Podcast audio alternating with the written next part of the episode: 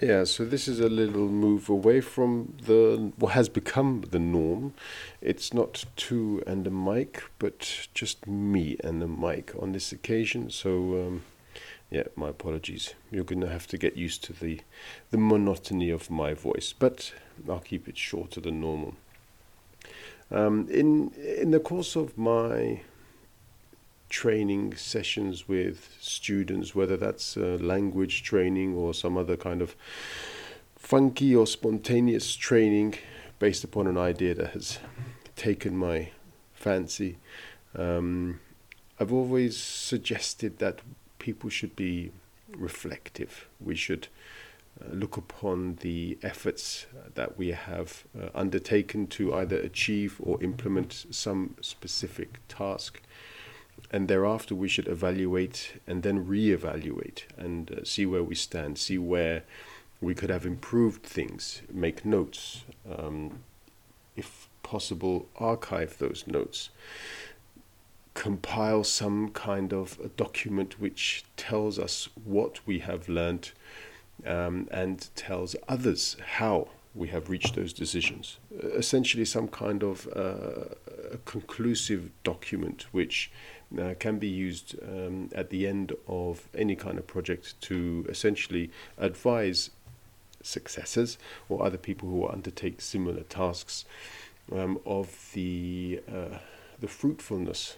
of certain activities um, and at the same time the potential pitfalls of either those same activities or others.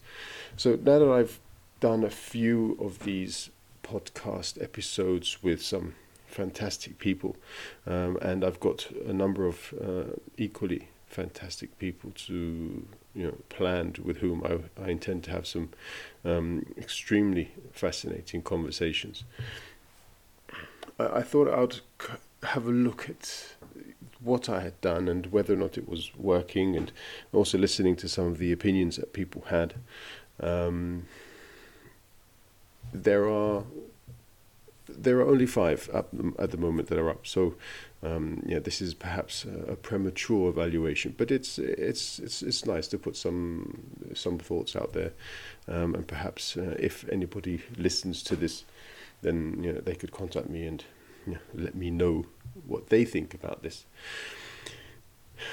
It's often said it's important to move forward. It's it's part of a process of feeling that you are either uh, doing something, that you have managed to overcome something, that you are in some way dealing with something. Whether or not that reflects success, that's completely irrelevant at this point. So for me, it's not a question of success or achieving success, it's a question of having an idea, having developed the idea, and now pursuing the task of implementing the idea. And um, the, the idea from the outset was to to say something, to communicate something, um, to to share with people either my thoughts or indeed the thoughts of others um, or the experiences of others, um, which I felt would be of service, of benefit, um, which would in some way assist uh, the understanding, the development of understanding, uh, the development of awareness of others, uh, when certain situations are seen through the perspectives of other people. And that's essentially one of the, uh, the main points behind why uh, I wanted to undertake this.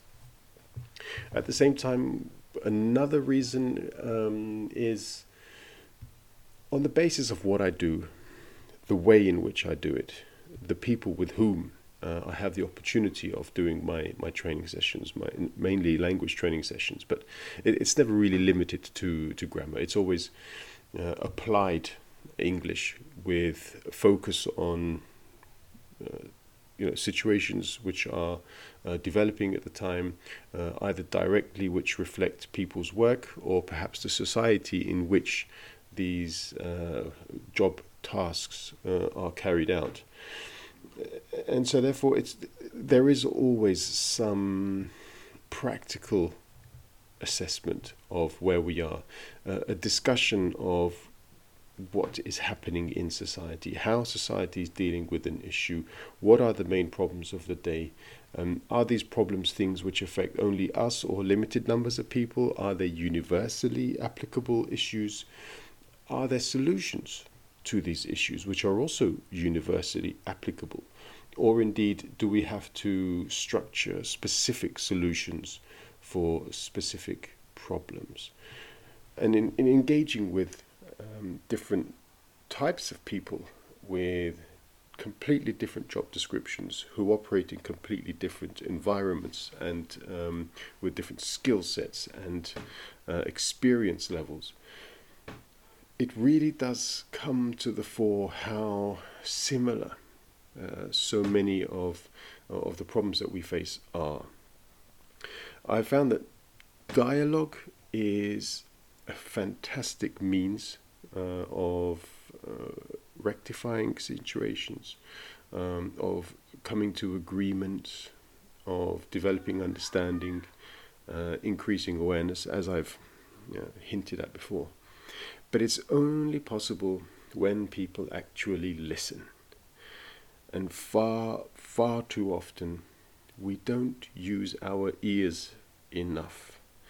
Um, and I remember I was at the, the Leipzig Book Fair in 2019, and there was uh, an, an, a female author, uh, and she was talking about the need, especially nowadays, for empathy.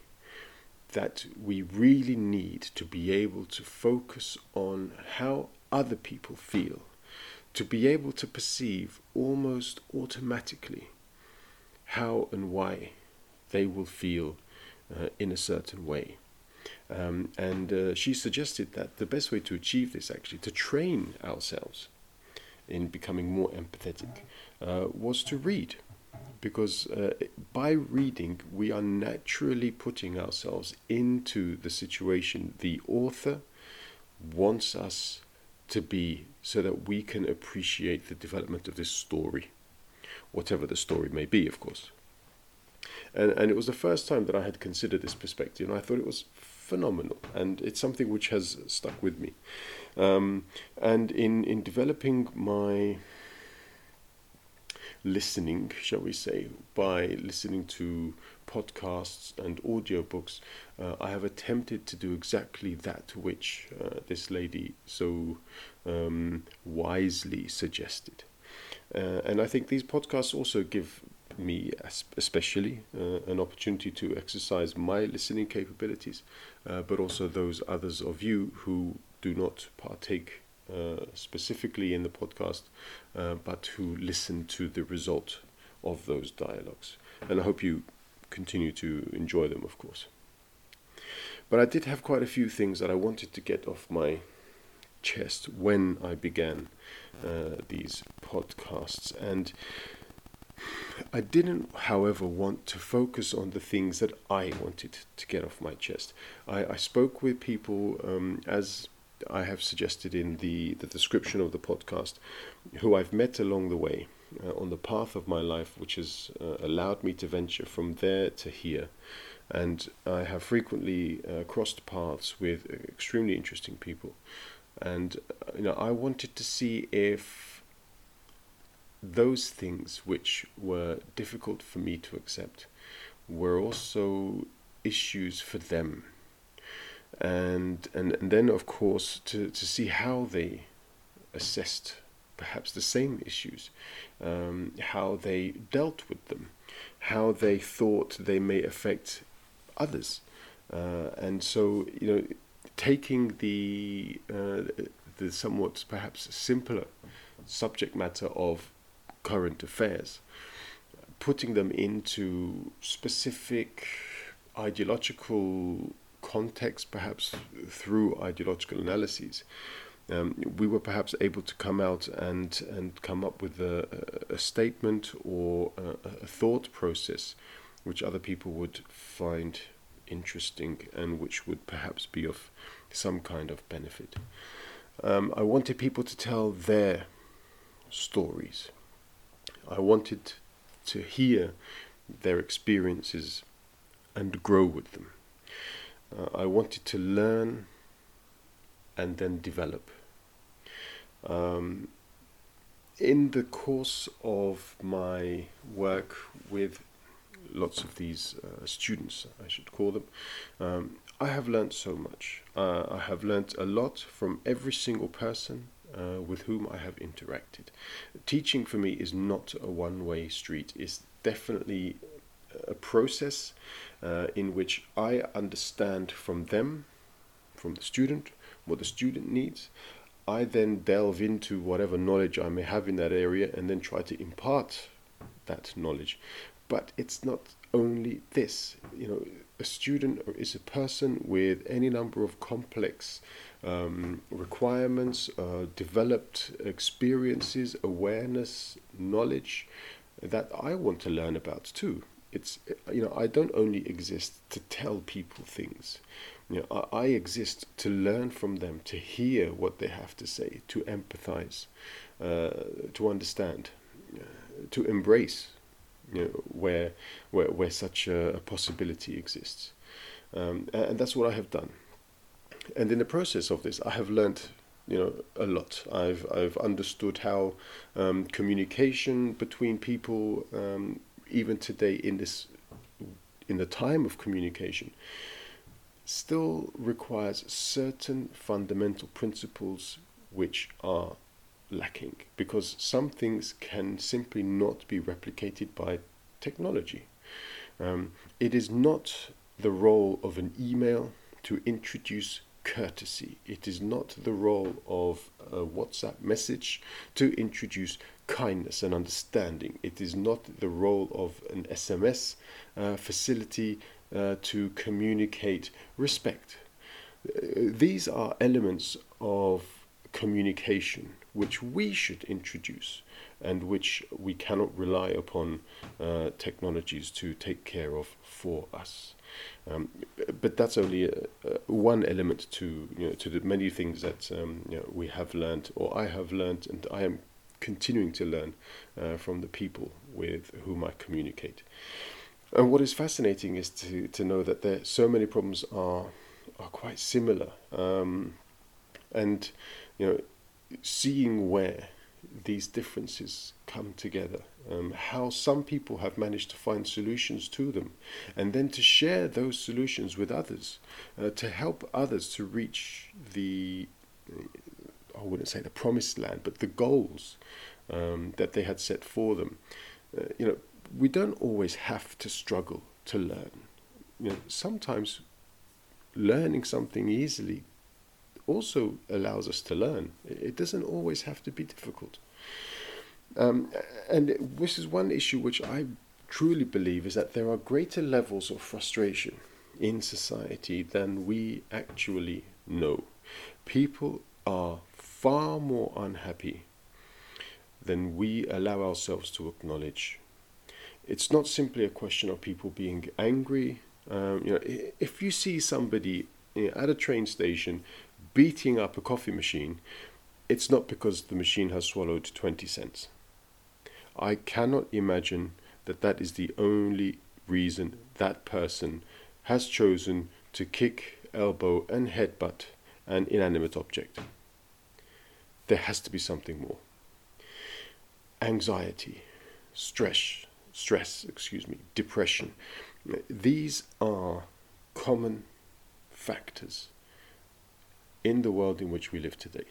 And under the current circumstances of corona, the, the temporary incidence that is corona, which amplifies um, th- these debilitating psychological conditions, um,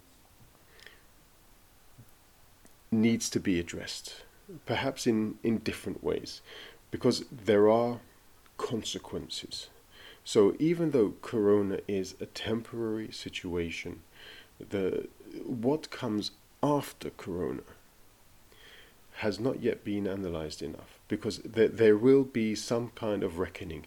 People who, for almost a year, have lived in isolation um, with restrictions that were not there by choice, um, uh, thrown into situations where there was a, a, lack of privacy, uh, a lack of mobility, uh, a lack of choice, um, liberty in some ways, some cases as well. Um, and then, of course, the more extreme situations where uh, people have been um, verbally or physically abused, um, where they have not felt their their rights as a human being uh, listened to and taken care of. These are even more severe issues, which uh, which will um, show themselves at far greater length after Corona has come and gone. So that that tells me we have to do something, and one of the questions which, uh, for me, at the moment remains unanswered is, where is the post-COVID planning? This is this is something which has sort of come up in one or two of the podcasts when I spoke with Annie, when I spoke with Alvaro, um, you know, the role of society. Um, that we shouldn't necessarily rely upon the government to, to take a lead in everything. Um, we have to plan for the day we emerge from our homes. Um, and that day of re emergence um, is something which should be celebrated um, it would suggest that we have managed to overcome another hurdle in the development and evolution of humanity. Um, but there needs to be a plan in place because uh, everybody keeps telling us about, or a lot of people keep saying, it, Corona or COVID 19 is an opportunity for the economy, for social issues, and for political issues uh, to be reset. However, for that to happen, we need to engage. We need to do something. There has to be a kind of collective um, activity, um, a, a, participatory program, uh, which allows us to highlight the individual requirements of our communities and societies, because not everywhere is the same. Uh, and to come up with plans, to come up with um, uh, remedies, to come up with um, actions and tasks which can be divided among the participant uh, elements of you know, of each team of each group, um, and then thereafter we can see what emerges. Uh, communication has to be developed between households, between families, uh, between individuals, uh, so, so, that we can really highlight that which is missing. Um, and for this to occur, we really need to start uh, thinking collectively uh, we have to formulate localized teams, uh, and we have to give our communities the proactive goal of designing what comes next. Uh, this is not uh, in any way a, a, politically motivated suggestion. Um, this isn't uh, some kind of a game. I'm not trying to play politics. Uh, I'm trying to suggest that we as individuals, have a role to play in the defining of our community. Political systems are mirages. We are lost wanderers in the desert. And I think sometimes we, we expect so much from these systems that they don't deliver. We expect them to deliver, but they don't they themselves are not in a position to deliver, even if they promise that they will deliver. But they cannot. So we have to go to the you know, the natural stream, that watering hole, not the mirage. Feel the water flow through our fingers, quench our thirst. But we have to realize that this is a spring which must be shared with our communities, with our uh, fellow members of society. We have to be realistic, we have to be appreciative, we have to listen. And if there is any specific goal from these podcasts, it is to encourage people to listen. Thank you. Take care.